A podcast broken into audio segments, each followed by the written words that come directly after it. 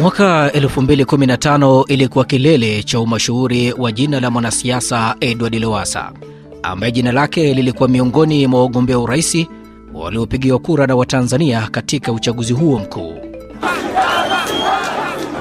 Jina la Edward Lowassa lilikuwa kinara katika majina yaliyotajwa kwa wingi katika vinywa vya wapiga kura, pengine kuliko mwanasiasa yoyote. Katika mchakato wa kisiasa, Mheshimiwa Lowassa amebeba dhambi ya watu wengine. Alikuwa ni ngao. Februari 7, 2008 ni simulizi inayokumbukwa katika historia za siasa ya Tanzania. Lowassa alijiuzulu baada ya kuwasilishwa kwa ripoti ya rushwa iliyolaaniwa na kamati teule ya bunge kuhusu mkataba wa kuzalisha umeme wa dharura kati ya shirika la umeme Tanzania TANESCO na kampuni ya Marekani ya Richmond Development Company. Mheshimiwa Spika, nimetafakari sana. Kwa niaba ya chama changu, kwa niaba ya serikali yangu, nimeamua kumwandikia rais barua ya kumwomba niachie ngazi.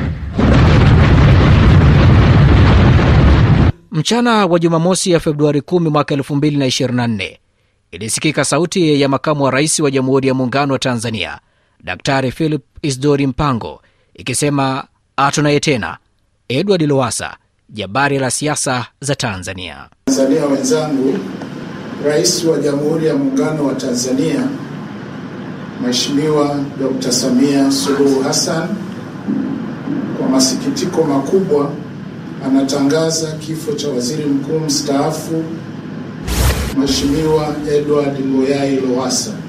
Msikilizaji wa Rafii Kiswahili, karibu katika makala Afrika Mashariki. Hii leo tunatuama nchini Tanzania, tukiangaza simulizi juu ya safari ya maisha hadi kifo cha waziri mkuu wa zamani wa Tanzania na mgombea wa urais katika uchaguzi mkuu wa mwaka 2015 Edward Ngoyai Lowassa. Mwandalizi na msimulizi wako naitwa Maltin Nyoni, nasema karibu tuwe sote hadi tamati. Edward Ngoyai Lowassa alizaliwa Agasti 26 mwaka 1953 mkoani Arusha katika wilaya ya Munduli, akiwa ni mtoto wa nne wa mzee Ngoyai katika familia ya kifugaji. Enzi za uwai wake aliwahi kuwa waziri wa nchi ofisi ya waziri mkuu wakati wa awamu ya pili ya Rais Ali Hasani Mwinyi kuanzia mwaka 1990 hadi mwaka 1995 baada ya kujiunga na ulingo wa siasa kupitia Chama cha Mapinduzi CCM mara tu baada ya kumaliza elimu yake ya chuo kikuu mwaka 1977 kabla ya kugombea ubunge. Pia mwaka 1995 alikuwa miongoni mwa watiania ndani ya CCM kuwa mgombea wake wa urais katika uchaguzi wa mwaka huo, lakini alienguliwa katika hatua za awali. Rafael Chegeni, mbunge wa zamani wa jimbo la Busega, mmoja ya watu wa karibu katika harakati za siasa za hayati Edward Lowassa, anasema kuwa Lakini katika mchakato wa kisiasa, Mheshimiwa Lowassa amebeba dhambi ya watu wengine. Alikuwa ni ngao, alikuwa tayari yeye kupigwa bullet, mishale pamoja na risasi ili awakinge watu walio nyuma yake, kwa sababu ana mapenzi makubwa sana kwa mtu kujitoa. Mwaka elfu mbili na tano alikuwa na uwezo kuombea urais, lakini mwachia ndugu yake na rafiki yake Jakaya Mrisho Kikwete na akamsapoti na akawa kampeni meneja wake na mpaka rais, rais Kikwete akaweza kupata urais mwaka elfu mbili na tano. Hiyo yote ni kuonyesha jinsi ambavyo wamekuwa akichukua yale anayoyasema akitekeleza. Alikuwa akiamua jambo habadiliki, hata ungefanya namna gani, akisema ni yes ni yes, no no. Alikuwa ni mzee wa maamuzi magumu.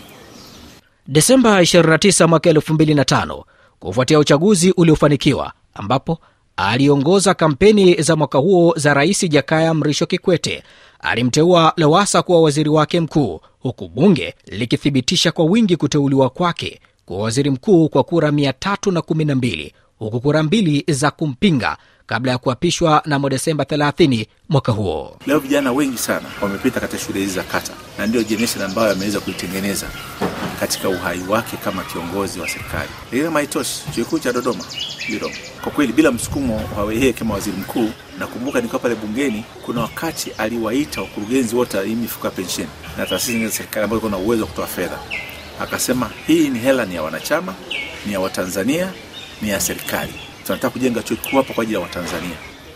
Kwa hiyo mkurugenzi yote ambaye anaona kwamba hawezi kutoa fedha, kesho aje na barua ya kuresign, na ndio chanzo cha kuanzisha ujenzi wa chuo kikuu cha Dodoma.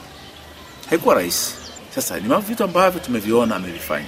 Hata hivyo, mnamo Februari 7 mwaka 2008 Lowassa alijiuzuru baada ya kuwasilishwa kwa ripoti ya rushwa iliyolaaniwa na kamati teule ya bunge kuhusu mkataba wa kuzalisha umeme wa dharura. Hivi hasa kulikoni? Mpaka watu wazima wenye uwezo wao, watu maarufu wenye heshima zao, mpaka wafike mahali waache jambo la msingi kama hilo? Kulikoni? Mi nadhani the, the wish which I'm going to grant ni uwaziri mkuu. Nadhani tatizo ni uwaziri mkuu, kwamba ionekane waziri mkuu ndiye amefanya haya, ionekane waziri mkuu ndiye amefanya haya, tumwondolee heshima au tumwajibishe. Mheshimiwa Spika, nimetafakari sana. Kwa niaba ya chama changu, kwa niaba ya serikali yangu, nimeamua kumwandikia rais barua ya kumwomba niachie ngazi.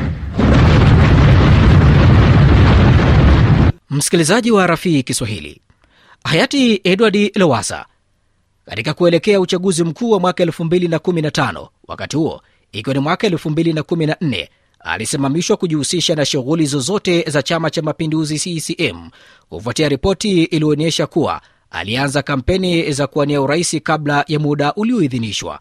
Mwaka 2015 mwezi Mei, Lowassa hatimaye alizindua kampeni zake za urais huko jijini Arusha. Amekuja Arusha tayari kuanza safari ya matumaini. Leo natangaza nia, siombi kura. Watanzania wenzangu, peke yangu sitaweza, lakini kwa maamuzi magumu na ushirikiano wa wananchi wenzangu inawezekana kuanza safari ya matumaini.